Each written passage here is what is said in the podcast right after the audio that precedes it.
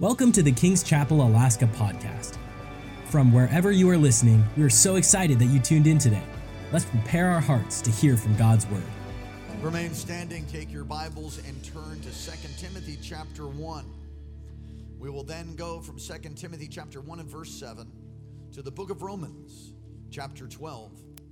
We'll then go from the book of Romans chapter 12 to the book of Philippians, visiting chapter 2 and chapter 4 as I preach a message in your hearing tonight entitled Mental Fortitude. Mental Fortitude, what a title! Uh, hashtag fortitude. Okay. Uh, 2 Timothy chapter 1, go to verse 7, reading from the New King James. For God has not, come on, read it together. For God has not given us a spirit of fear but power, love, and sound mind. Go to the book of Romans. Romans, chapter 12. Appreciate our worship team this morning as well as this evening. Romans chapter 12 and verse 1. I beseech you, therefore, brethren, by the mercies of God, that you present your bodies as a living sacrifice, holy, acceptable to God, which is your reasonable service. And do not be conformed any longer to the pattern of this world, world. But be transformed, transformed, transformed by the renewing of your mind, that you may prove what is the good and acceptable, perfect will of God. Go to the book of the Philippines. Just kidding. Philippians chapter 2. Therefore, if there is any consolation in Christ, if any comfort in his love, if any fellowship of the Spirit, if any affection and mercy, fulfill my joy by being like minded. By what? Being like minded. We're going to go to verse 5. Having the same love, being of one accord, one, and pardon me, of one mind, let nothing be done through selfish ambition or vain conceit, but in lowliness of mind let each esteem others better than himself. Let each of you look out not only for his own interests, but also for the interests of others. Let this mind be in you, which is also in Christ Jesus, who being, here's a Christmas story right here, verse 6. I got to read it. Who being in form of God did not consider it robbery to be equal with God, but made himself of no reputation, taking the form of a bondservant and coming in the likeness of man. Wow. Go to verse 14 of that same chapter. Do all things, oh, this scripture. Do all things without complaining and disputing, that you may become blameless and harmless children of God without fault in the midst of a crooked and a perverse generation, in whom you shine like stars, or pardon me, whom you shine like lights in the world. And now go to Philippians chapter 4.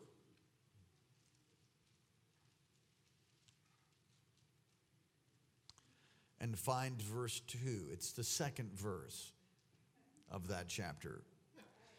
I implore you, Euodia, and implore you, Syntyche, to be of the same mind in the Lord. And I urge you also, true companion, help these women who labored with me in the gospel with Clement also, and the rest of my fellow workers whose names are in the book of life. Rejo- pardon me. Rejoice in the Lord always. Again, I say, rejoice. Let your gentleness be known to all men. The Lord is at hand. Be anxious for nothing, but in everything by prayer and petition with thanksgiving. Let your requests be made known to God, and the peace of God, which surpasses all understanding, will guard your hearts and minds through Christ Jesus. Finally, brethren, whatsoever things are true, whatsoever things are noble, whatsoever things are just, whatsoever things are pure, whatsoever things are lovely, whatsoever things are of good report, if there is any virtue, if there is anything praiseworthy, meditate on these things. The things which you learned and received and heard and saw in me, these do, and the God of peace will be with you. Father, thank you for what you've done. This morning, we had amazing three services, and Lord, tonight, as we preach this new word, as we look at this text, having a mental fortitude, I'm asking that you would give me great clarity in communication, that none of the words which I preach and speak to your beloved people who you died and rose again from the grave for, that none of my words would fall to the ground or upon deaf ears I pray, give every single heart understanding. Illuminate us by the truth of your word, which is a lamp unto our feet and a light upon our path. I thank and praise you for what you've done, what you're doing, and what you will yet do through this service, those online. If you have the freedom to pray in your heavenly language, go ahead and do it now. We give you praise. In Jesus' name, amen. You may be seated quite a day of challenges for computers. And I think we are online. If I could, very good. We had challenges this morning, which is is um, sad for me because we have uh, anywhere between 60 to 80 plus people that actually were their church online, and they do these things called watch parties, and perhaps we're live uh, now in some of those locations. Uh, and what I mean by that is people are opening up their homes and they're streaming the, the, the service live, and then they're inviting people, neighbors, people that don't know the Lord, to come to their home for church, and they're hearing the message, they're hearing the word, and the, and the power of the Holy Spirit is falling in their homes, and people are getting impacted, and they've never been a part of anything like that. They're like, my God, what is it? So this morning, you know, it all crashed, and uh, we bind the devil now. And then, uh, I don't know, must be one of those days of warfare with technology because um, we had challenges getting notes to you, and I'm so thankful that you have notes. My notes are about four renditions ago. In other words, I went over, the, I go over and I pray. So, the notes I'm looking at are actually notes from about half a day ago when I was studying putting this together, which is my bad because I sent them to myself. And so this will be a Holy Ghost service. Hallelujah. Amen. So if we get to one of the blanks that I don't seem to give you the answer for, just get a word of knowledge and then write it down. All right? Praise God. We're Pentecostal. Come on, lift your hands to heaven all across this place. ah, come on, Jesus. All right. I have been on a, a journey with the Holy Spirit regarding thoughts and, uh, and my mind, your mind, our minds. Our minds are fascinating. And, um, you know, you're thinking, writing your notes now, what we're, we're thinking people and our thoughts affect our feelings, our actions, and our life. It's amazing that you can actually think about yourself thinking. Go ahead. Okay, whales can't do that. Dogs definitely don't do that. And cats probably don't have a brain. But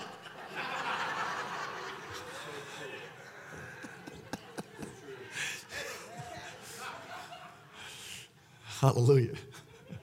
Just kidding, kind of. I remember reading, uh, it might be C.S. Lewis, but I uh, don't quote me. And the, the quote goes something along these lines The thoughts that you think about God are the most important thoughts in your head. Well, those young men who came had thoughts about those scriptures that are not true. And I was saddened as I went away and as I took my spirit filled nap. I was taught to take a nap when I got saved. They said, You go to church on Sunday, you go home, you eat a good lunch, then you nap. This is what Christians do. no, really, I'm serious. Is, I'm totally serious. I'm not kidding at all. I'm like, really? Yeah. No, you lie down and you, you know, you take a good half hour, you know, hour, whatever. You take as long a nap as you want. And then you get up and then you have a cup of coffee. And then, you know, you, you pray and review your notes from the Sunday morning. And you just kind of like look at that and just think about that, pray, worship a little bit. Then we go to Sunday night. And then you have church. And that's what we do every Sunday. That's what Christians do. They go to church in the morning, you nap, and then you go back to church Sunday night. Been doing that ever since I got saved.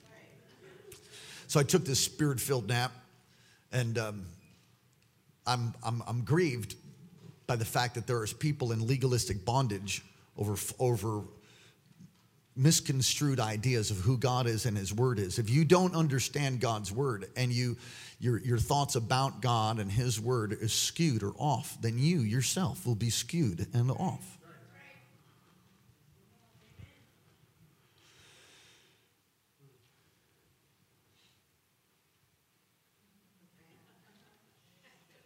Thank the Lord, whatever just happened, it's just like an angel showed up. What was it? Hallelujah. The, this phenomena of uh, was expressed differently. Thinking, thinking, the phenomena of thinking is expressed differently between Hebrews, Jewish thought, Jewish thought, Hebraic thought, and through Greeks. Greeks and Jews don't think of thoughts and feelings the same way. Uh, the center of one's feelings for a Jew would be in their bowels, which is interesting. It's, it's, it's in this area. And I've, I've, heard, I've heard people say that when they're grieved, they feel like somebody kicked them in the stomach. You might have that experience. I, I don't really, doesn't really work for me that way, but maybe a little bit. But that's interesting that, that it's in the center of one's being would be in their bowel, the bowels of compassion. You've heard of that expression. Okay, that's Hebrew. That's a Jewish understanding. That is not a Greek understanding.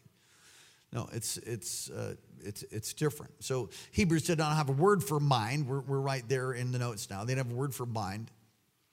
The center of one's being was the heart. The center of one's feelings, the heart, or the bowels of compassion. And it's interesting to note, again, that when you're grieved, you feel like you, you got kicked in the gut. How many of you know what I'm talking about? Okay. So Hebrews like that, and, and Jesus said that it's out of out of one's heart the mouth speaks. It talks about the center of your being really being your heart.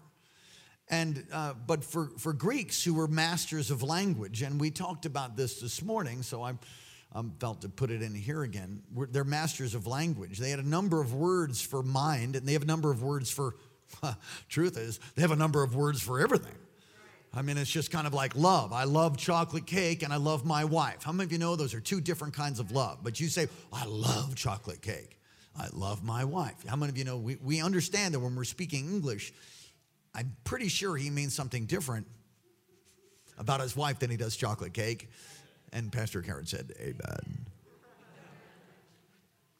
No, there's there's agape love, which is unconditional love. There's four different kinds of four different Greek words for love. Agape, unconditional love, the love that God has for you and me, the love that we should have for each other. There's storge, that's family love, the love that you have for your children, the love that your children have for you. That's called storge. It's different. It's different than than the love that a that a husband and wife share, which it should really be agape. But uh, agape, storge is family love. Phileo, city of brotherly love. Philadelphia. Phileo is a brother is the love that brothers have for each other. Spiritual brothers, sisters. You understand what I'm saying? Then there's the fourth one, which is eros, and that's not even in scripture. And eros is sexual lust love. It's not in the word. you can't find, you'll see, when you see love, it's never eros, ever. I always thought that was interesting because that seems to be the main thing that's all over our culture. Oh, I love you. Mm, you mean you lust me? Right. Okay. They have a number of Greek words for, for mind. The Apostle Paul, here in the text that, that, that we read, and Philippians 4 says it in a very precise way because he's talking to both Jews and Gentiles when he says what he says. He's covering both bases, which is an interesting way to communicate. And we don't really understand that as mostly a Gentile church. I know some of you are completed Jews or uh, Jews that have believed upon Jesus as Messiah. And so now you're Messianic Jews, a number of different ways to say that. I tried to be a Jew, but I got my DNA and it came back and said I wasn't. So I just wear a little Jewish ring instead, and I praise the Lord for Israel. Come on, somebody say hallelujah. my little Jewish ring. Uh, that's kind of funny. It's a Star of David that I got in Israel. And when I got it, was given to me as a gift. When I got it, I was too fat to wear it, but then I lost weight and now it fits. Hallelujah. So the Apostle Paul, talking uh, to Hebrew and the Greek world, communicates to both using their language. Philippians 4 7, and watch this, and the peace of God, which transcends all understanding, will guard your heart and mind. Heart is speaking to Hebrews or out of the bowels, your bowels, your heart, your center of your being. Mind for the Greeks. Interesting. Modern research shows that there's a difference between, or a distinction between the brain and the mind. And if you've been in any of our encounters before, we talk about this because it's profound to have the understanding that you are not your mind. Or let me say it this way you're not your brain any more than a computer programmer is the, the computer. Computers operate based on what the programmer programs it to operate at. And this is illustrated best uh, as we have used the illustration so many times. Wilder Penfield, back in 1932, I believe, uh, long time ago, um, performed a local anesthetic on 1,100 and some odd patients, where they would remove the, the, the top of their skull to access their, the brain to try to find out where these epileptics, 1,100 plus epileptics, why they were having epilepsy. And so they tried to figure out through touching electrodes on the brain what was going wrong to find out the sh- where's the short circuit here. And what he discovered was fascinating. So when he would touch a part of the brain, now they, they've, they've figured out where thinking is and your, your motor movement on and on and on, right brain, left brain, so on and so forth. So, in one of these uh, exploratory experiments trying to bring healing to these people, he touched a lady's brain and her hand went up and she said this listen to this statement I didn't do that, you did that. That's what she said. Now, that's interesting. So he touches her brain, her hand goes up. She says, I didn't do that, you did that. Another person, as their brain was touched by an electrode, had a memory and experienced all the emotions. And I, re- I, recall the memory is her little boy's playing out in the front yard and she's washing dishes at the sink and she looks out and sees this little boy playing and she remembers, she's reminded of cars that are going by and, and the fear that that brought.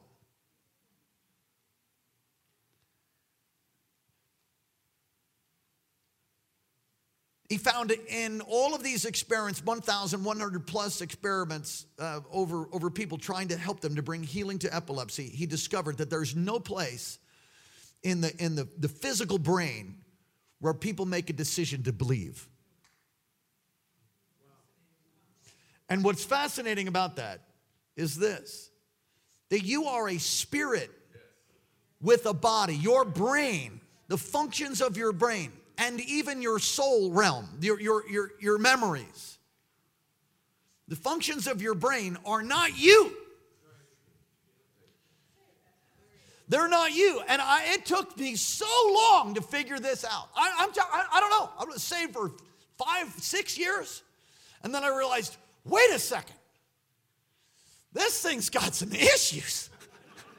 Now, I knew that before, but I, the issues were integrated into who I was. I thought that my issues were actually my personality. And the problems and the, and the bondages and the thinking, I just integrated and said, well, that's me. But I did not understand that the, the, the bondages and the thinking, the patterns and the turmoil that I was in was not, that wasn't the real me that was that was my brain needed to be cleaned up. I needed a swi- I needed a wiping of my hard drive. Some of you need to wipe your hard drive because you've got all kinds of stuff that's messing you up. You think all kinds of thoughts that aren't God. And this, this text is amazing. Really amazing. 2 Timothy 1 7, the Apostle Paul is challenging Timothy to stir up the gift, the gifts God has given him, and not to be hindered by fear. Fascinating not to be hindered by fear, reminding him of God's power. Listen, God has given you gifts, and some of you allow your thinking to hinder you. You allow your thinking and your fear to hold you back. I mean, we had a, I had an interesting time this morning with, with one of our leaders. They were being lied to. And so, in a, in a moment of dialogue, I realized, no, this is the devil. Let's pray. We prayed, boom, complete change. They're like, whoa, gosh, I was kind of almost going for that. You need to have a mental fortitude. You need to learn to renew your mind and learn and understand who you really are in God and not sub- be subject to the lies or poor programming or the conditions of what you went through in your home or the time when you were dropped on your head or when you were abandoned. And I don't mean to make light of any of those things, but you need to be healed of those things. Because if you don't, it'll run your life all your life. Come on, someone say, Jesus, help me have mental fortitude. Jesus, mental fortitude. Fortitude, I just think, is a cool word. It really means strength.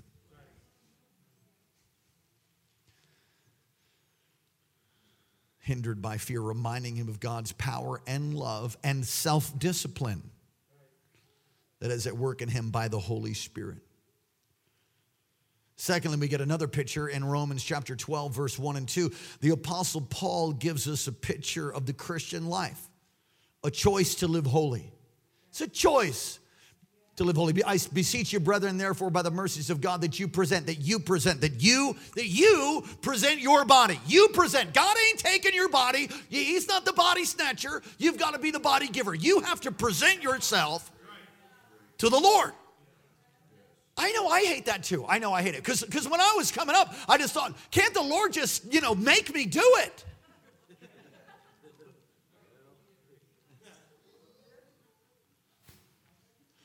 I mean, I'm just like, I remember when somebody showed me, I don't know where it's in Philippians, it's the Apostle Paul, and he says something like, The very thing I want to do, I don't do. And the very thing I don't want to do, I do.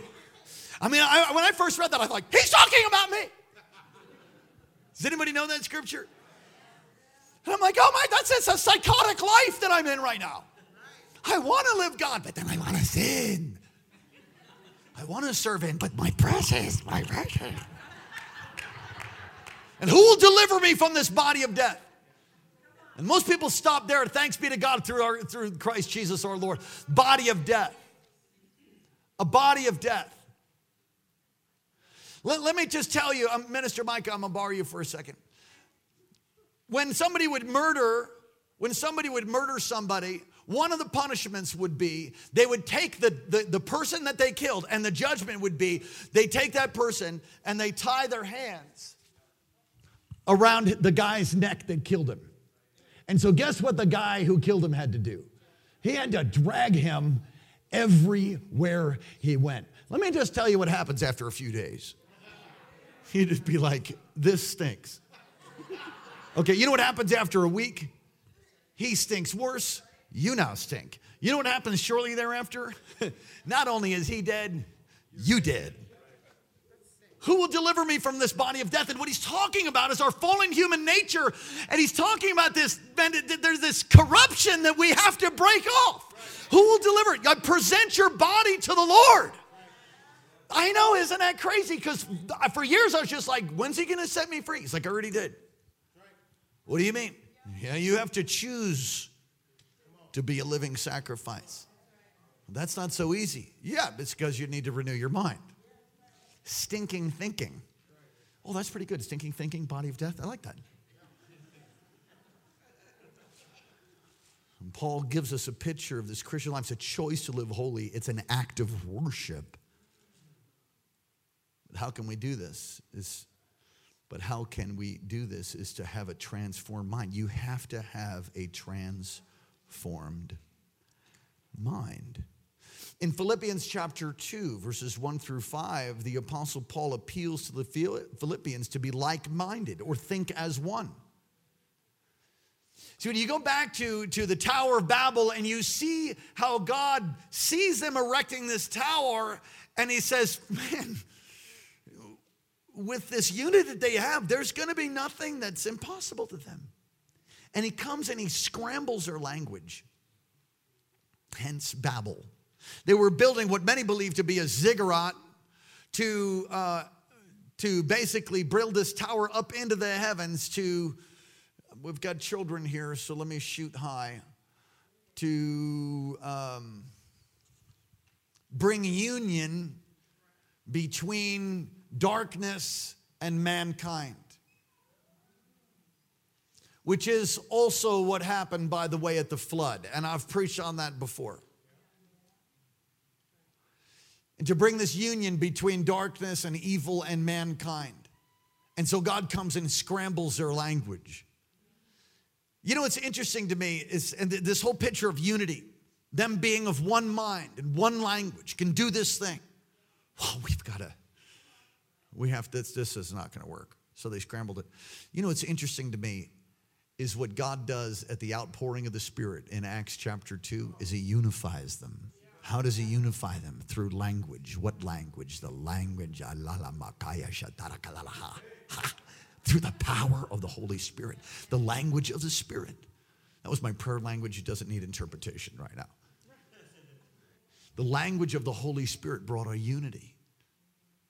We need to, as a church, as a people, as a family, we need to contend for the faith as one man, being like minded. Like minded. Wow, to think as one. We're to have the mind of Christ who humbled himself and willingly obeyed his Father. We're to be like that, to humble ourselves and obey God's word. In Philippians 2 14 and 15, complaining and arguing is a product of self centeredness, the selfie generation. It's just far from Christ, it's far from being the mind of Christ, self centeredness. Philippians 4 2 through 9. Come on, turn there, won't you?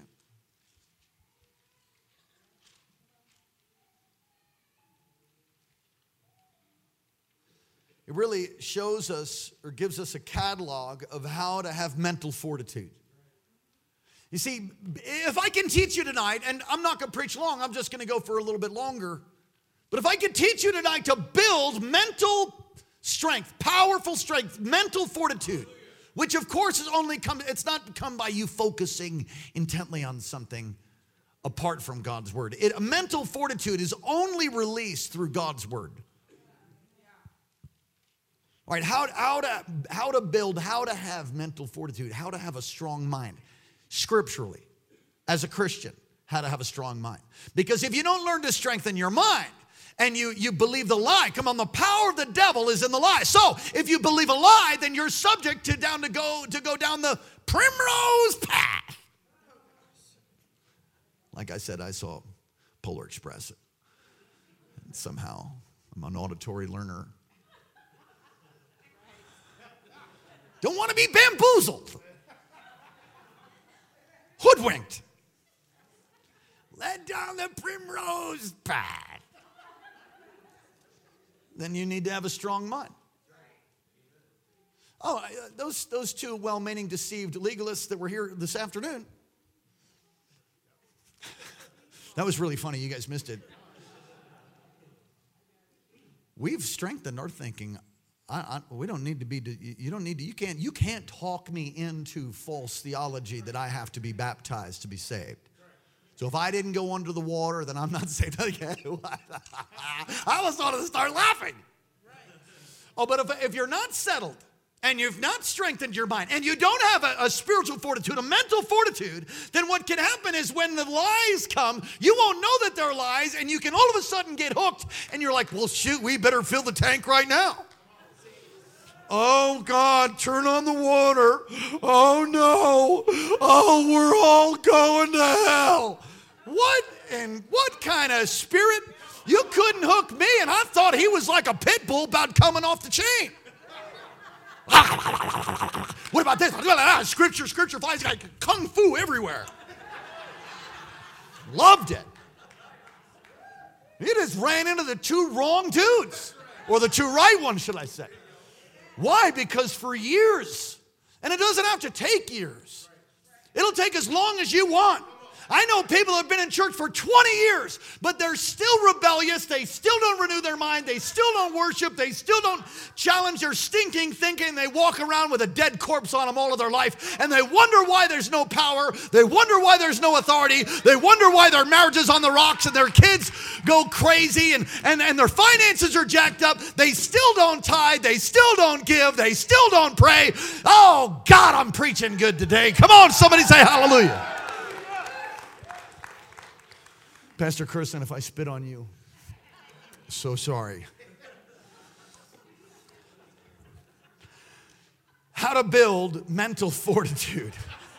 You know, we should just issue like the first two or three rows. There it goes again. First two or three rows, we should just give like, you know what they have in, in, in, in hospitals, right? Those little surgery shields. Is that right, doctor? This little spit mask? All right. Just in case any fluids flying around. Okay, sick. Praise God. All right. Being strong minded is often is defined as determined or focused on something, but I'm defining it differently. I'm going to define it based on scripture. Having, having a strong mind or having a mental fortitude is having a mind that's surrendered to Jesus. Number one. It's having a mind that's surrendered to Jesus, surrendered to Christ, surrendered to His Word.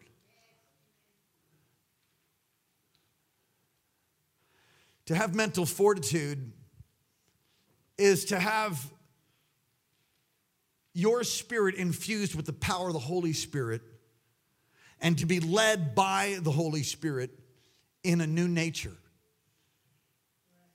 Second Corinthians chapter 5 and verse 17. Let's go ahead, put that up. Turn there in your Bibles on your devices. Second Corinthians chapter 5 and verse 17. When I got a hold of this, man, this is something else that really moved me and set me on fire. Second Corinthians chapter 5 and verse 17. And it says this Therefore, if anyone is in Christ, he is a new creation. Old things have passed away. Behold, all things have become new. Leave that up. When I realized, wait a second. So, all of this stinking thinking and all of this rotten thoughts and, and patterns in my mind were not me. It's the old me and I realized that, wait a second, I've been brought out of darkness into his the marvelous light. I have repented of my sin. He's washed me, he's cleansed me. Oh, he he he wiped it out. He threw it as far as the east is from the west, and he came to live inside of my heart. He came to live on the inside of me and made me brand new. I am not who I used to be. I am brand new in Jesus. But here's the thing when you have that revelation, you'll then most likely have, and a mature thought would be, huh, but my mind doesn't exactly think that way. I need to change the way I think to what the Lord says about me. And that is the identity in Christ message, which most people never actually meditate on and force themselves to think in a new way. They don't really know who they are. Who, who He is and who you are, and your understanding of that changes everything. And so when I realized that I was headed to hell, and because of Christ, what Jesus has done for me, I am new. That no longer am I a sinner. To say all the time, I'm a sinner saved by grace, it's kind of a psychotic statement. It's true, you're saved by grace. God, I'm just getting so irritated by that baptism thing all again. You watch out for people like that. Don't, don't you get in some apologetic, you know, fist fight with somebody if you don't have your if you're not sound in your don't do that. The bible says don't even bring somebody in your home and have that sit down talk. You can get really confused. I've had people like no i'm just going to win by the power of the holy spirit. Then they come with all these twisted arguments and you don't even have your own theology down. You get all screwed up twisted in your head. Before you know it you're out there on a bike with a name tag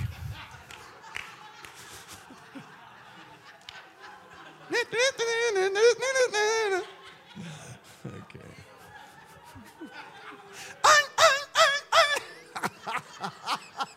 That's stinking funny right there. Come on. Sincere. Sincerely deceived. Sincerely deceived, yes.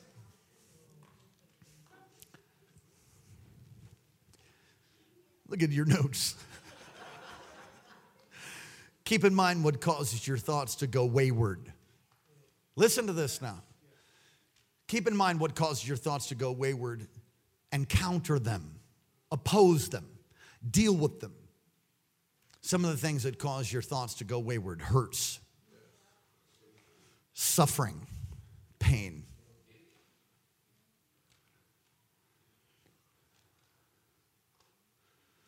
We had a, a family talk just the other day, and we were discussing parenting techniques.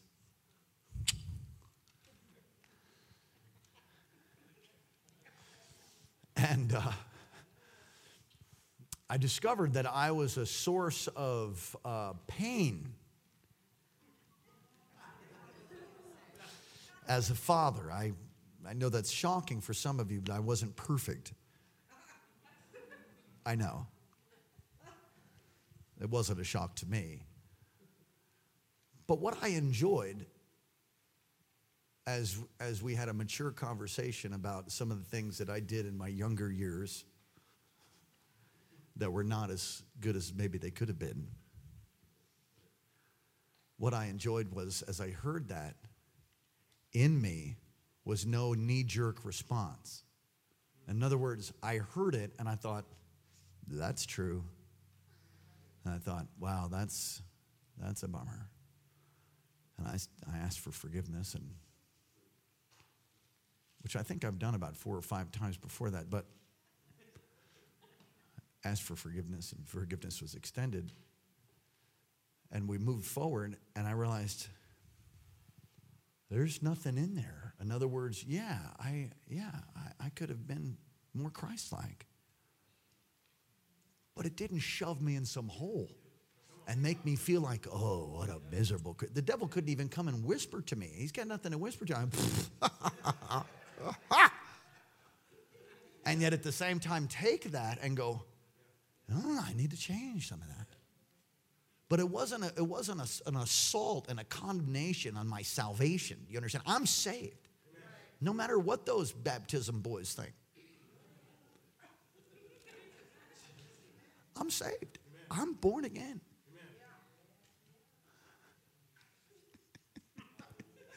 and so as I heard that, I realized that was not always the case in my life.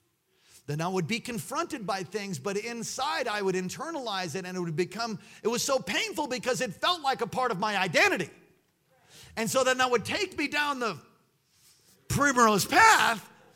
And before you know it, I'd be thinking thoughts and, and headed down a, the, a trail that was not of the Lord.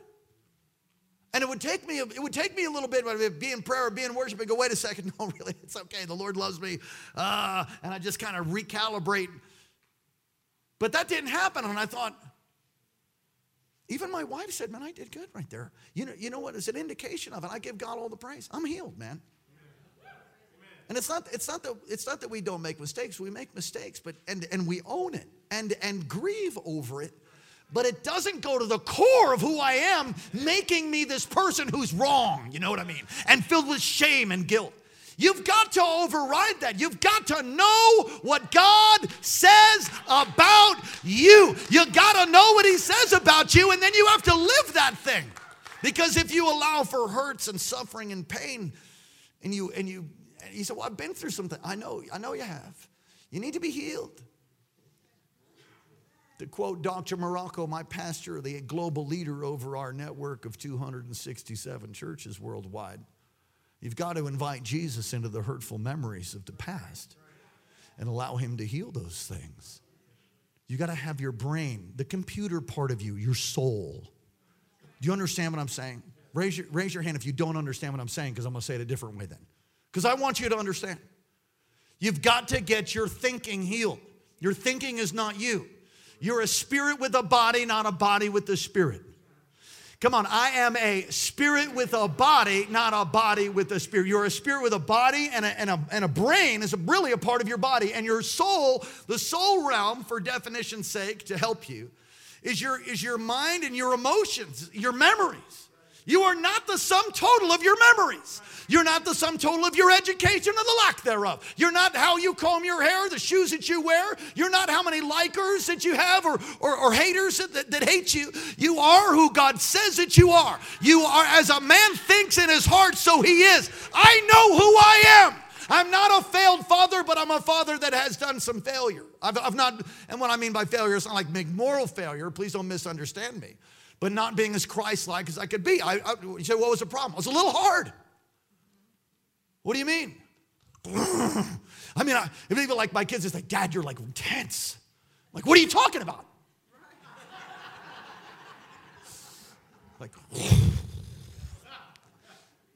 it's like my superpower is that anger smolder thing.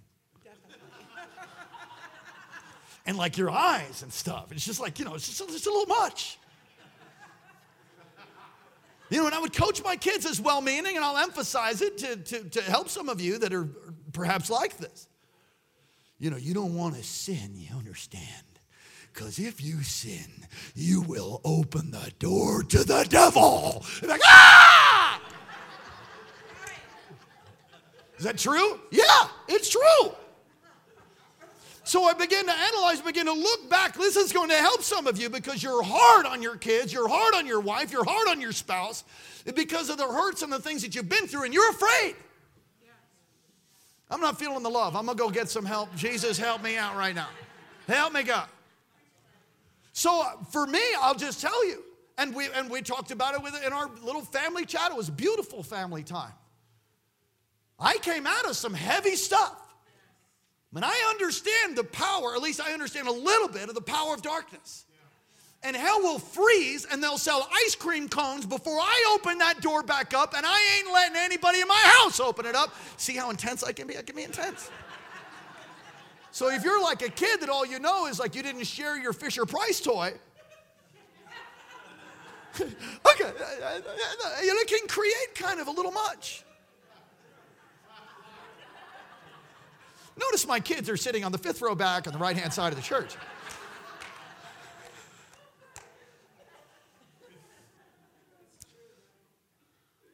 So, what are you saying? I'm saying that I could have been more Christ like, because, but because of some of my own personal experience, it caused me to put just too much heat on it for a little one. And that created fear in them and a deep desire not to displease dad. Now, deep desire and fear of dad, not deep desire to not disobey and, and displease dad. That's, that's good. That's good. And, and, and I think a fear of dad is a healthy thing too, as long as it's healthy fear and not something that you've put your soul on because you were afraid of losing your kids through sin or them doing something that's foolish. Foolishness is bound up in the heart of the child. But we need to be healthy in the way that we instruct them and help them and teach them. You know, God doesn't ever use anger to get you to do something, He uses consequence. I don't know, like, can you just spank me and then we move on? Okay, no, consequence. You get, I still have consequence with some of the things that I did when I was in my 20s. God has restored and done so many incredible things. I think back in my life, and I want you to think in yours. Is there any suffering or pain or hurts that you've experienced that caused your thoughts to go, your soul to go into a place that it shouldn't go? How I've seen this with people that can't submit to authority. So they've been wounded by their father, or maybe they never had one. And then when they did have a, a, spiritual father or a father figure, he abused them. And then, you know, they come here and work out their, their spiritual father issues with me. And I'm happy to do it. And I mean that. Let's work it. I'll try to be as Christ-like as I can. I forget, was it this morning? I think Carol said it's such a, it was really a profound compliment. She said, you know, I didn't have a father and I didn't know what that was like until I came here. And she looked at me and she said, you showed me what it was like to be a father. I've watched you and you're, you're, it was the greatest compliment that I could ever be paid. It was awesome. And I had to work out my issues with my pastor, honestly, because my dad wasn't there in that way. very grateful for my father, but my father wasn't the spiritual head of our household. He was a hardworking lawyer Marine. Praise God for that. Semper Fi. Praise God for work ethic. Praise God for all the things that are good and right about that. But I didn't have somebody leading me, praying in tongues, and teaching me the word. I didn't have that. But I got that through Dr. Morocco. And I worked out all of my issues with him. God bless him. And I've known hundreds of people that done the same thing with him, and now I'm in that place. And I'll just tell you, you've got to get healed of, of pain. You got to get healed of your wounds because if you don't, they will cause you to be bent like a bent arrow, and they'll lead you away, lead you astray. Anxiety is another thing that can cause you can cause you to go wayward in your thoughts. You start being filled with anxiety. See, what do you do if you're filled with anxiety? Do you ever have anxiety, Pastor? Occasionally. When I was really heavy, larger, and I would have a seat on an airplane where I would be like all the way to the window, and then certain places in airplanes don't have enough airflow that other planes do. Does, does anybody understand? And then I don't know, like the the the attendants, they are like I don't know, they they just like it really like warm because they get cold or something. And then you're in there with all you know, and just like and you start like freaking out. I, I have I've had moments where I I like the worst one. I've told it. I think even recently, the worst one is I'm like. Because when you're heavy, you know, it's like I'd have to. I developed new techniques of tying my shoes because I couldn't bend over because my gut would collapse my lungs. Right. right. So so you develop these techniques. So when you're in a, in a small little seat and you're crimped down in, in coach, and then, and then there's people next to you touching you, and then there's no air, and then you're exhausted and you had too much caffeine. I just, and I'm sitting there. I learned that technique years ago when Pastor Karen was pregnant. And it didn't work. And so finally, I lost my mind and had to do something about it. So, on, some of you, I won't ask you to raise your hand if you've struggled with anxiety. Tell, I just stood up and went, That's it. And then people are like, Ah! I'm like, Yep, I gotta get out. I'm getting out now. Let's go. I'm like, I walked to the back. I'd already told them five times to put the air on. You know what I'm talking about? It caused me to like have a little bit of a mental break. Don't worry, I'm all right. Anxiety can cause you to think incorrectly and cause you to spiral into places that are not of God. So if you start having anxiety, you've got to do something about that. And, and my indication of, a, of time for a prayer meeting is when I begin to struggle with anxiety. If I start having anxiety, that means I, I need to pray and get peace. I got to get my peace back. I don't have anxiety a lot. But when I have a lack of sleep, which is number three, if I have a lack of sleep, how many of you know if you're tired, you ain't right? I've found that when I'm really tired, my wife can handle sleeplessness much better than I can. I get to a place, my family knows that if dad's really tired, get out of the way. Dad, dad, I've, heard, I've heard Pastor Karen say, Dad's tired. He's tired. I'm like, it's usually like Monday. and, and like not enough sleep or whatever. And, I, and I'll get flu like symptoms now, now in my 50s. I, I get these, I mean, it's like I have got to lie down. That's what needs to happen now. And if it's like on carpet in a side room in my truck, if I have to pull my truck over, whatever it is, it's time for a nap. Because if I don't get that, then my thinking starts getting weird and skewed. Same thing happens with Pastor Karen. Let's move on to number four. Oh, this is a good one for all of us that have been enjoying the figgy pudding festivities. Lack of proper nutrition. Lack of proper nutrition can really cause you to think incorrectly. Now, I, I only know that because of profound experience. And over the past two years, I went through a pretty rigid program that allowed me to lose a bunch of weight. But at certain times, the first year I went through, we went through Thanksgiving and Christmas, and I didn't eat one sugar cookie. It was like the stupidest thing I've ever done in my life. I'm just thinking, why did I do that? That's stupid. So the following year, The following year, I ate it all. And then after I ate it all, I found myself with a crushing headache. I mean, a crushing headache. That didn't stop me though. Come on, I've got mental fortitude. I found myself, well, let's just have one more chocolate. But, you know, I, I just found myself, and I don't want to go down too much of that trail. But I found myself in my responses and my emotions, I was just shorter. I wasn't quite as on top of it. You're, listen, food, food is a drug. Their heart releases hormones. Some of you sedate yourself with all kinds of chocolate and food and everything. The second you're stressed out, you don't go to the Lord, you go to the fridge, the God of the fridge.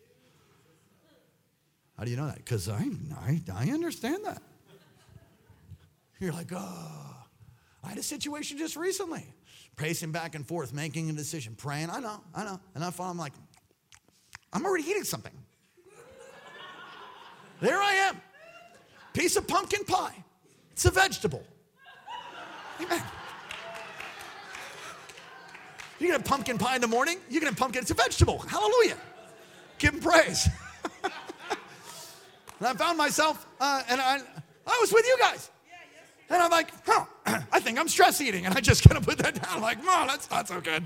I need to renew my mind a little bit. Hallelujah. And then 15 minutes later, I'm picking up another piece. it'll affect your it'll affect the way that you think and if you're if you are now defending your actions you have a bondage let's move on to hormone imbalance hormone imbalance hormone. Hormone imbalances. Hormone imbalances can cause you to think incorrectly. And all the men said,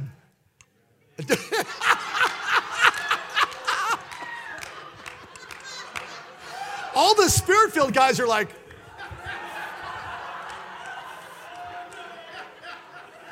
I am, I'm not, I didn't amen that, honey. I didn't amen that. I don't know what he's talking about.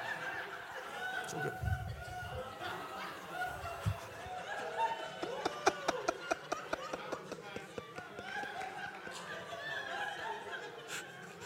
Pastor Kirsten's like, no, no, no, I ain't going, going for that one.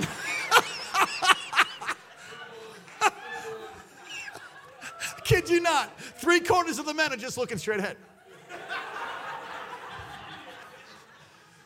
Hormone imbalances are real. I said they're real. Let's move on. Six, Unrealized expectations.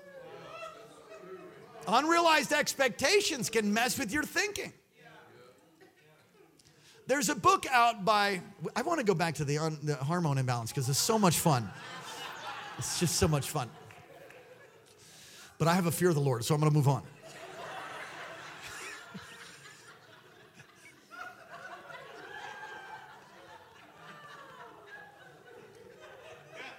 Let's have a praise break for a second.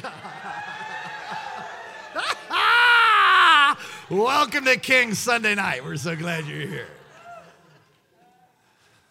Unrealized expectations. Uh, Bishop Bill Hamon's come out with a book and um, remind me of that. It's God's Highest Call. It's a brand new book that's come out. You can find it on Amazon, and I would encourage you to get the book. God's Highest Call.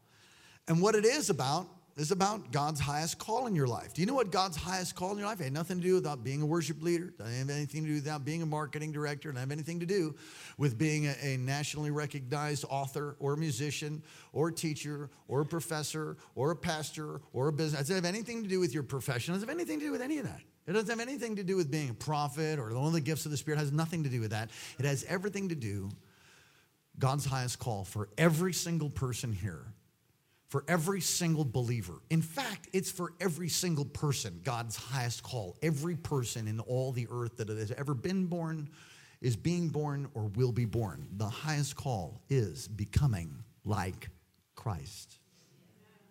So when you settle that, then you begin to realize that He's in control. And when things don't come out in the timing that you want or an unrealized expectation, and you know you did your part. I mean, you prayed and you're doing your part. You're preparing, you're digging ditches, but you can't bring the water to use the Second Chronicles illustration. Only God can. So when it doesn't come through, the way that you would hope, the way that you'd pray, the way that you'd prophesy, the way that the prophet spoke over you. It doesn't come through quite like that. You're able to look at the Lord instead of this unrealized expectation twisting you in some bitterness against God, against His word, against a prophet, against whatever. You're able to go, huh, how do you want me to respond to this now? How can I be Christ like in this thing? What do you want me to do, God? It's like David at Ziklag. He experienced all that loss. His men want to stone him. And he encouraged himself in the Lord. And he didn't say, What, God, do you even love me? You killed my apostolic training center. My wives are gone. My kids are gone. Do you still love me, God? That's not what he did. He sought the Lord and he said, What do you want me to do? How do you want me to respond right now? He's three days before being coronated king. How do you want me to respond right now, God? That's a great, great way to respond. To respond in the midst of unrealized expectation. Guilt is another thing that can cause your turning, cause your, pardon me, your thinking to go wayward. And uh, I don't do guilt. I mean, if you feel convicted, that's when you repent. And then after that should be the end of that because the blood of Jesus is the final decision on all of that. Guilt is when it comes back up and how could you do that? How could you how could you be so strong and so mean and so aggressive and so intense with your kids about sin to terrify them? I don't do that. That's guilt. I, it's under the blood. Amen. Amen. And, and I, I decree that. So when the when the the feelings start coming, I deal with them. Now, have I repented of that? Oh, no, I, I haven't. So actually, that's, that's not guilt, that's condemnation. I mean, that's conviction. Conviction is God putting his finger on something and you saying, oh, oh, oh, God, I'm so sorry. And you sincerely repent. A godly sorrow that, that brings change, repentance. Worldly sorrow is like you got caught, you cried, but you ain't sorry, really. That brings death. That's what the Bible says. So, so guilt, I don't do guilt, meaning that if I'm convicted, then I repent. Then after that, there's condemnation and guilt that the enemy tries to mess with me. And if that comes up, I just say, it's under the blood, man. Shut up.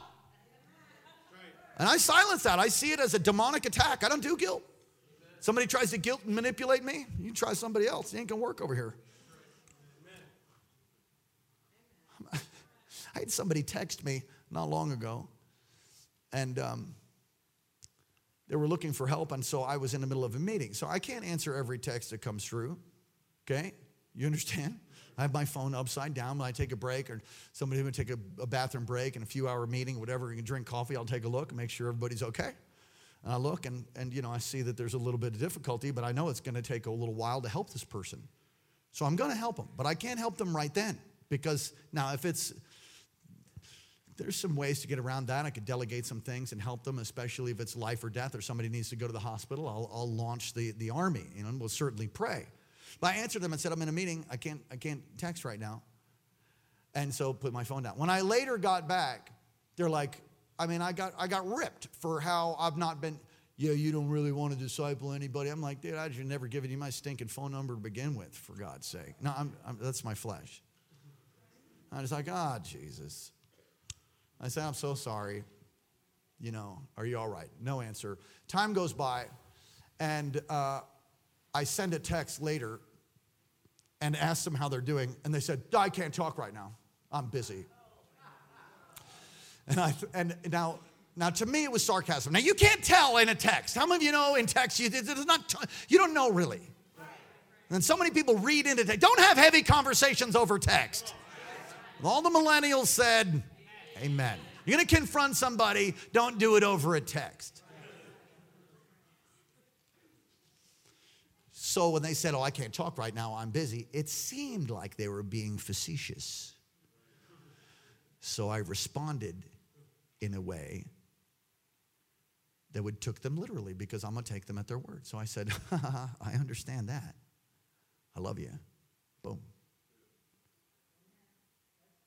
And the next response is, I'm going to a church where they'll disciple me. And so I said, Well, I'm, i really hope that you get this. I, I'm, I, I'm not able to be manipulated. I'm not, I'm not playing. I'm not playing manipulative games. I'm, I'm done. I'm codependent. I'm not, I don't have a codependent bone in my body. I used to be Mr. Codependent. I'm not codependent anymore. So when people try to manipulate and get you over into, you know, don't do that. It's a bondage. And if you live that way, stop. It's not healthy. And it doesn't, it doesn't help you. It won't help you. And if you cave into somebody who's manipulating you, you're just raising a little terrorist. I'm not feeling the love once again, so I'm going to come be right back. Amen, Pastor Daniel. Amen. Don't raise a terrorist. Hallelujah. All right, let's let's let's do this. Um, look at C. If it's possible, seek reconciliation with people you're at odds with.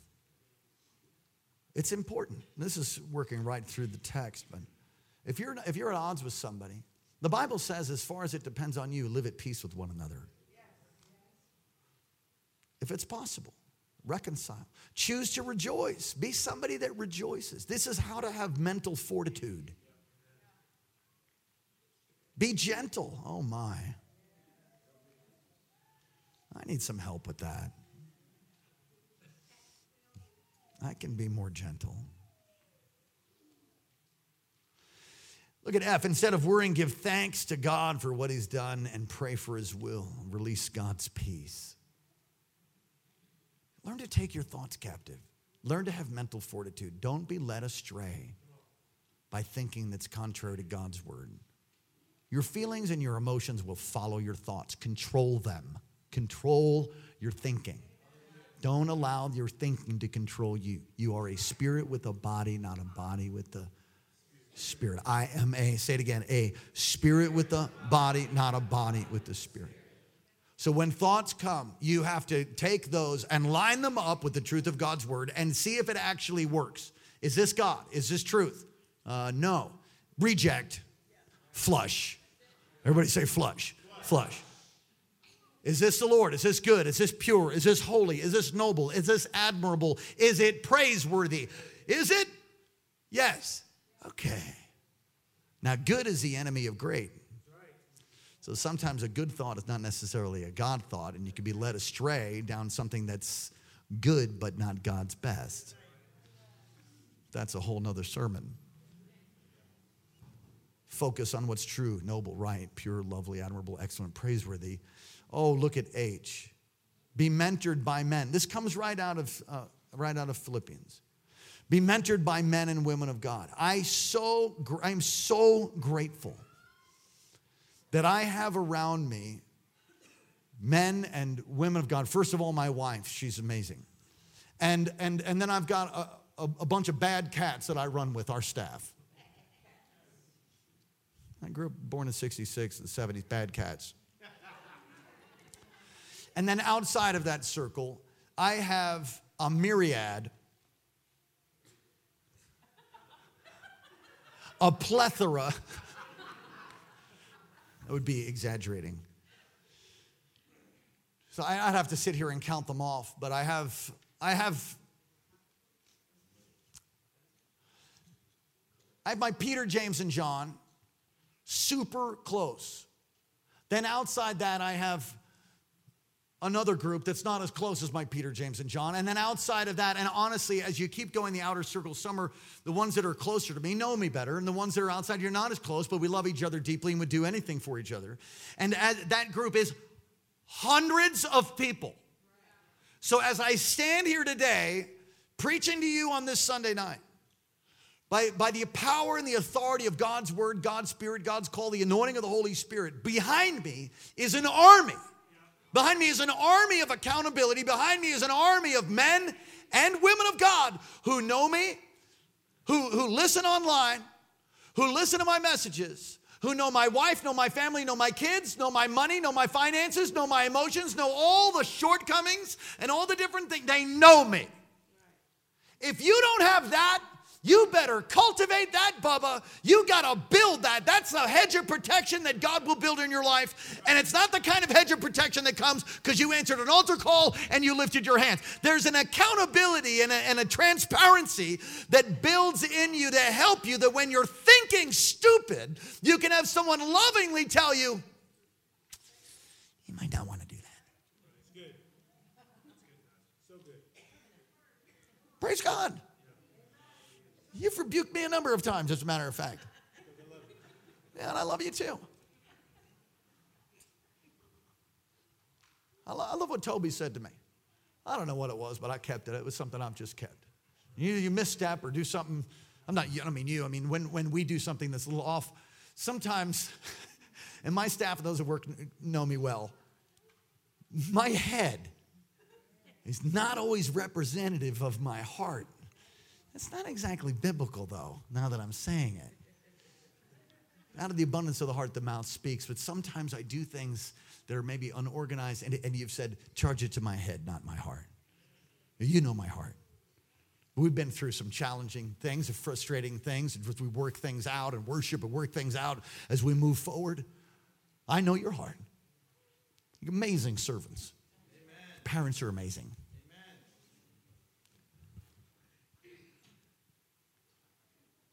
When you develop a mentoring relationship, listen, everyone here needs a pastor. I'm not saying I have to be your pastor, I'm honored to be. We've got a lot of pastors on staff and leaders on staff. You connect with somebody that's healthy, somebody who's not intimidated by you and your mean face to correct you and to loving you, tell you.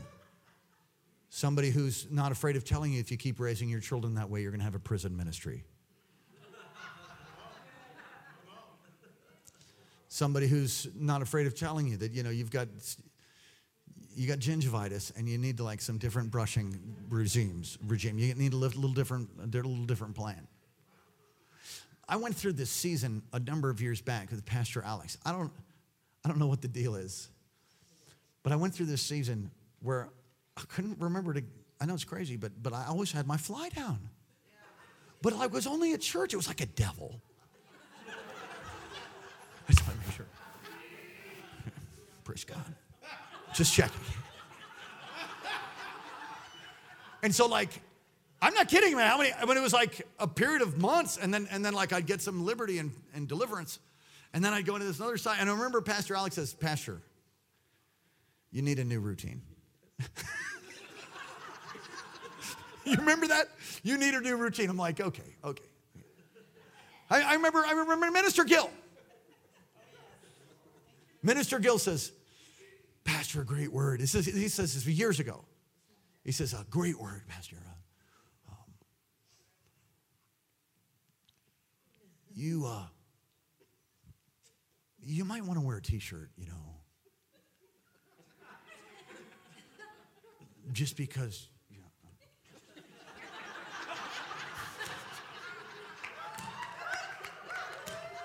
Because, you know, when you're preaching and Well, they have some. They have some great T-shirts that you might want to get. That's love, man. We don't want to defile anybody. Come on, someone.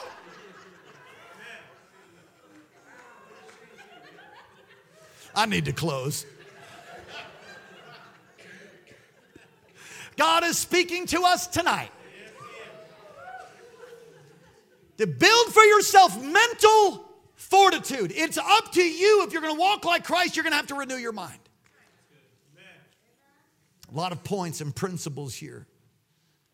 This year, your mind is going to be sub to come under the subjection of Christ. I want you to say that. This year, my mind is to come under the subjection of Christ. Say it again. This year, my mind will come under the subjection of Christ. You know what that means? You are going to yield to Him, yield to His word. You need to talk to, listen, Mature believers talk to themselves. This year, don't be a, a, a person who's just self will run riot. Don't be somebody who doesn't learn to renew their mind and have a, a mental fortitude. Learn to be strong in your mind. Come under the subjection of Christ. God is going to give you his perspective on things. I heard the Lord say that. I'm going to give you my perspective on things. I'm going to give you my perspective on things. What a great word. I mean, what a great word. I woke up from my anointed nap and I started hearing that. I'm going to give you my perspective on things. You, you don't see things the way that I do. You need to see things the way that I do. Oh, I'm going to give you my perspective. Come on, someone say that. I am receiving God's perspective on things. Say it again.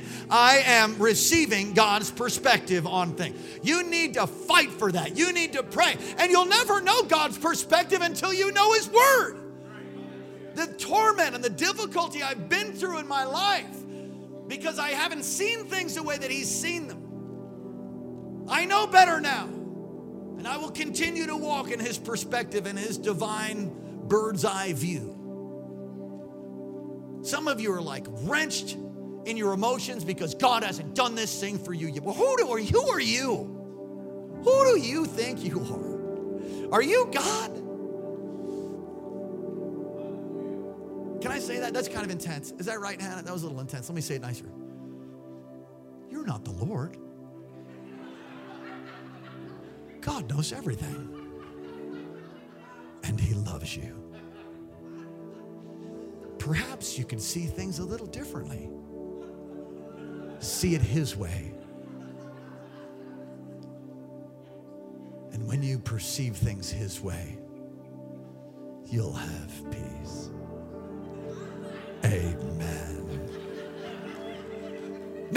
Like the other way. Get a grip! Come on, lift your hands to heaven all across this place.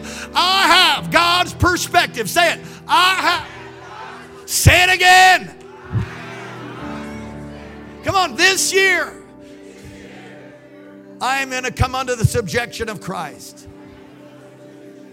That means you're coming under his rulership. You're coming under his, his authority. You're coming under the authority of his word. You're going to live his word. You're going to obey his word. You're going to study his word. You're going to renew your mind. You're going to, you're going to know God's will. You're going to know God's word. You're going to know God. You're not going to be washed to and fro by, by to and fro by every wind and wave. I'm not sure what a fray is. That's the battle, uh, the fray of the battle. To and fro by every wind of doctrine. You're not going to be the, the wishy-washy club. You're going to be steadfast with, with a mental fortitude with your face set like a flint towards the, your personal Jerusalem to fulfill what God has called you to, the highest call, which is being Christ like. You're not going to be led down the primrose path. You're going to be on the path of righteousness that will shine brighter and brighter like the noonday sun. He's going to make your feet to walk on a highway of holiness. Come on, He's going to lead you in paths of righteousness for His. Yea, though I walk through the valley of the shadow of death, I will fear no evil, for thy rod and thy staff are with me. Oh, I'm the head and not the tail. I'm the lender, not the borrower. If God be for me, who can be against me? Oh, come on, give him praise. Come on, give him a better praise. And the key is the Lord's with us. God is going to use us as a church this year in a way that He has never used us before. We are entering into a series of divine assignments, an open heaven, like a portal being opened. We're going to move into revival, going to move into what I believe to be the beginnings of reformation. I know that the, the 20s, 2020, and this whole next decade will be like the roaring 20s because the lion of the tribe of Judah will roar. And God is looking for a people who have a mental fortitude. He's not looking, He needs somebody to stand in the day, in the day, in the hour of evil, somebody to stand, having done all that they can do to continue to stand and resist the devil to see him flee. And He comes in your, He comes to your mind, He comes to your thoughts. It comes to visit every one of us. We have the, the, the, the, midnight hour of the soul comes to every single person. Consider it not strange you face all kinds of fiery trials, but God will make a way of escape for you. God will make a way. Strengthen your, your thinking. Be healed of the past memories. Walk in this newness of the, the new creation Whatsoever things are pure and holy and noble and admirable and praiseworthy, think on these things. Live from your spirit, control your brain, control the computer. I tried to send my notes today. I'm at home, hustling to finish some of my thoughts, and I didn't even get them on my current notes because I sent the wrong one. Blame the devil all you want. I attached the wrong document. And so I sent it, it wouldn't go. And I look and there's no, you know, there's no bars on my on my Wi-Fi. I'm like, what? So Hannah, who's a little bit more technically advanced, said, Oh, I'll just make a, a hotspot for you. So she makes a hotspot, and I realized, no, we're rebooting this thing. I rebooted my computer, brought it back up. I had Wi Fi. I was able to send my notes. You have to have right connectivity. The connectivity to your heart, your inner being, your koilia in the Greek, your emotions, your mind, they, they, they, they're to work together. But if you don't know God's word and you don't you don't change the way that you think, you will never fulfill what God's called you to. Ever. Are you trying to curse me? No, I'm telling you, you got to renew your mind. And the way that you think will determine the courses of action, the emotions that you have. You have to build mental fortitude. You need to teach your kids to do it. Don't be seduced by the guy that says all the flowery words and tries to lead your daughter who's moved by kind words. Don't teach her to fall for that. Got to teach your sons to guard their eyes. Got to teach your sons to not be drawn or led to the right or the left by someone who's scantily clad, who's trying to, to seduce men through their eyes. You don't want a wife like that. You don't want a man like that.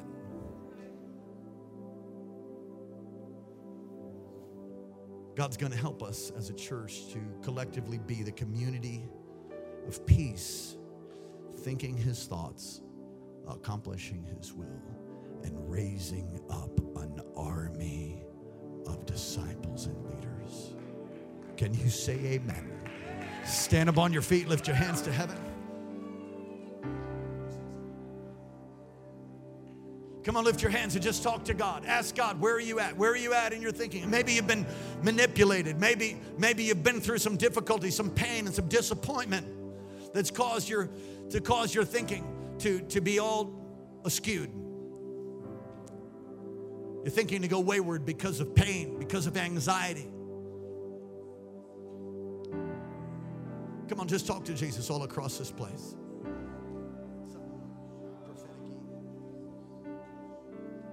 Come on. Come on, talk to him.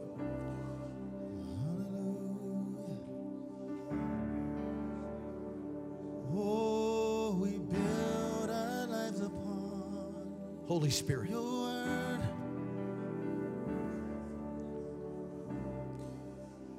We set our minds on you. As one man contending for the faith. We stand on the word that you gave us. Thy word that I've hidden in my heart. I will not sin against it. I stand on the word. Your word. Your word that I have in me. If you're here tonight and you're like, I have really been in the battle over my thoughts, then you need to come and get some prayer tonight. Now, I've learned this long ago, and it, and it happened out of a desperation, not some, you know, theological thing I found in the Word, although it's there. I learned it after. I was in such need of God's help that every time I'm going to get at this place where I couldn't, I couldn't function. So much darkness and so much violence. This is a long time ago, a very long time ago. I drive my car and see horrible things, visions, carnage. That's all I'll say. Over and over, envisioning accidents and seeing things and seeing accidents and seeing all kinds of carnage and it would torment me. And then at night, I'd have dreams and I'd wake up in sweats and see stuff. It was totally demonic. I'm talking about as a believer, somebody born again and baptized too. Imagine that. In water and baptized in the Holy Ghost, speaking in tongues, struggling with my thought life like that. And I would go to morning prayer and I would get a hold of a I'd get a hold of a leader or somebody that that that, that I knew and trusted, someone that was anointed, and I would tell them. And they'd lay hands on me and they'd pray for me. And it would there were times where I don't know if you ever heard a two by four break. Two by four snapping. That's an impressive snap. Does anybody know it? I've heard that in the spirit over my head more times than I can count. That after somebody prayed for me, it was like crack. I'd be like, whoa, whoa, and all of a sudden, like I could see. I'd be like, whoa, wow, that was crazy. Oh, and I'd be like, oh. And everything would just be light, and just like I could see again. I'd be like thinking, whoa, wow. And it's almost like it would get brighter. Now, you might not know that. You might not know what that's like, and I pray you don't, but I do. There is demonic power that wants to come upon you to twist your thinking. And in fact, your thinking can oftentimes be an invitation to open up the demonic power. So listen, when you start going through things, you start struggling or, or battling with anxiety. You've got to deal with that. You've got to confront that thing and pray and get peace. Don't stay in a place of anxiety and fear. It's not God. And that'll cultivate really an assignment from darkness. If you keep cultivating fear and anxiety, you're going to build a house by which the devil can come and live in. Can I say it that way? And some of you, there's people that are not here tonight because they have agoraphobia. Agoraphobia is a devil from hell to try to get people into fear and close them in, to shrink away, to live in a closet. It's not of God. If you're battling in your mind, and I, I, am I've gone just a little bit long, but we're going to close with it. You're battling in your mind, and you know that you need freedom here now, tonight. I want you to come out from where you are, come all the way up to the front. Come. Your word. Sing it. Come on, you come. I know there's at least three or four or five your people. word that I've hidden in my heart. This is the moment where freedom can come to you in a way that can never come. It's your word Without a corporate anointing. In my heart. Holy Spirit, right now, It's your word that I've hidden in my heart. go on, pastors, and you pray with authority, pastors. Pray with authority. It's your word that I've. Listen, listen to me before you pray, pastors, ministers. You pray with authority. I know you know this, but I, I need to tell you that, that there are some that are dealing with a demonic onslaught. And like a dog, dogs need to be. I tell my dog, get in the crate right now. Get in. I said, get in the crate. Then the dog gets in the crate. Not always the first time.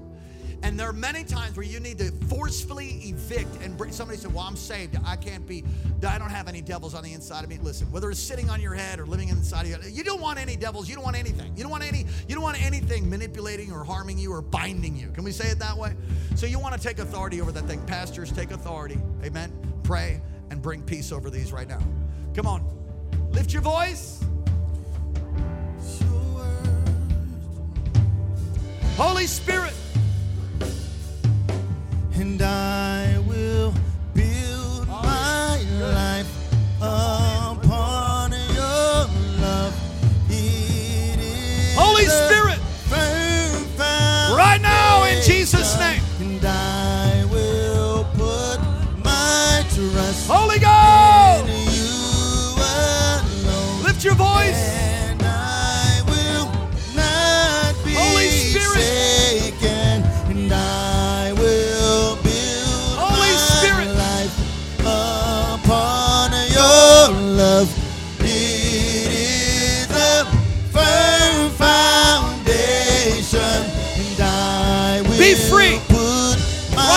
Jesus'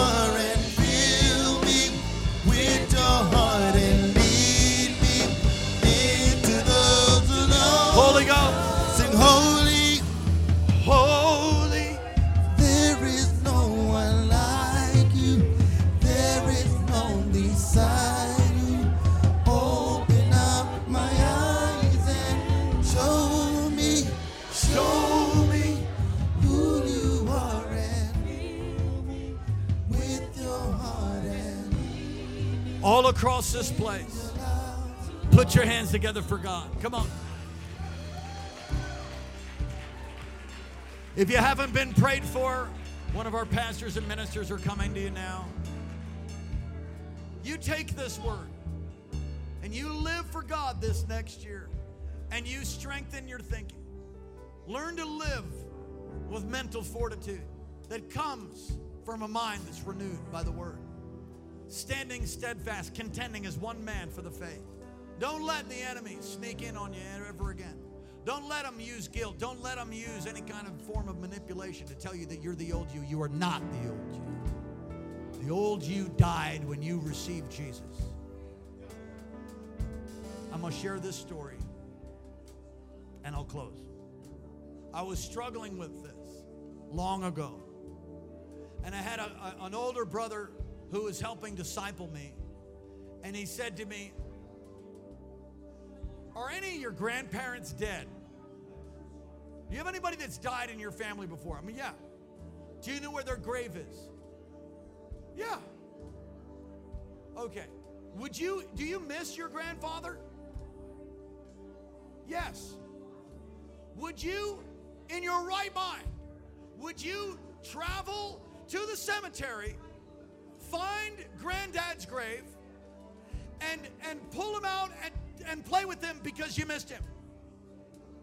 No. Duh. No, that's weird. Right.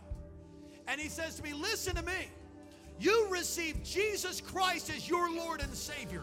And every sin you ever did, all the horrible things that you did, all the, the written code and regulation and all the law that you broke was placed upon Jesus and he was crucified. You stand here today, a new creation. You are not the old guy. He's dead. Where were you? Where were you, Bracken? That's what they used to call me. Where were you, Bracken, when you got saved? Where were you, when you received Jesus? I said I was here and there, and such and such and so and so. He said, We ought to just go put a grave stone right there to remind yourself that that's where the old you died. You're a new creation. You're a spirit with a body, not a body with the spirit. You're a spirit with a mind. Learn to control your mind. You learn to have a strong mental fortitude and bring the kingdom of God. Can you say amen? You are not your old life, so stop thinking that way. You are a new creation, unless, of course, you've never been born again. You might have been baptized in water, but if you've never prayed the sinner's prayer and received Jesus Christ as your doesn't matter. You could have baptismal waters dripping off your face, and you you'll still split hell wide open. You need to make a decision in your heart. Fun say, That's me. I want to give my heart to Jesus for the first time. Or maybe you want to recommit because you drifted in your walk and you want to come home, you want to sell out, you've believed the lie, you've been led astray by your thinking. You're not serving God. You got one foot in the world, one foot in the kingdom. Come home, put both feet in the kingdom. Serve God with all your heart, with all your mind, with all your soul, and all your strength. Never received Jesus. You want to do that tonight? Number two, you want to recommit your life to the Lord because you drifted. Or number three, you just want to be assured of your salvation. You say, That's me, Pastor. Wonderful. Pray this prayer right out loud all across this place. Those online. Say, Dear Heavenly Father, thank you for sending your son Jesus to die in my place and to rise again from the grave for me. Forgive me of all of my sin. And come into my life. Wash me and cleanse me. Make me new.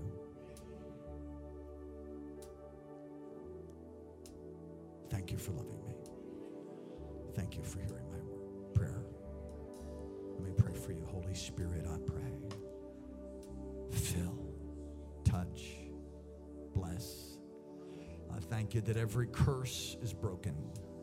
I thank you that every chain is severed by the power of the blood in the name of Jesus. And I thank you that we, as your people, will live in subjection to your rule, to your authority, the authority of your word, the leading of your spirit. We will not be led astray in 2020 or the rest of 2019 by wrong thoughts, attitudes, motives.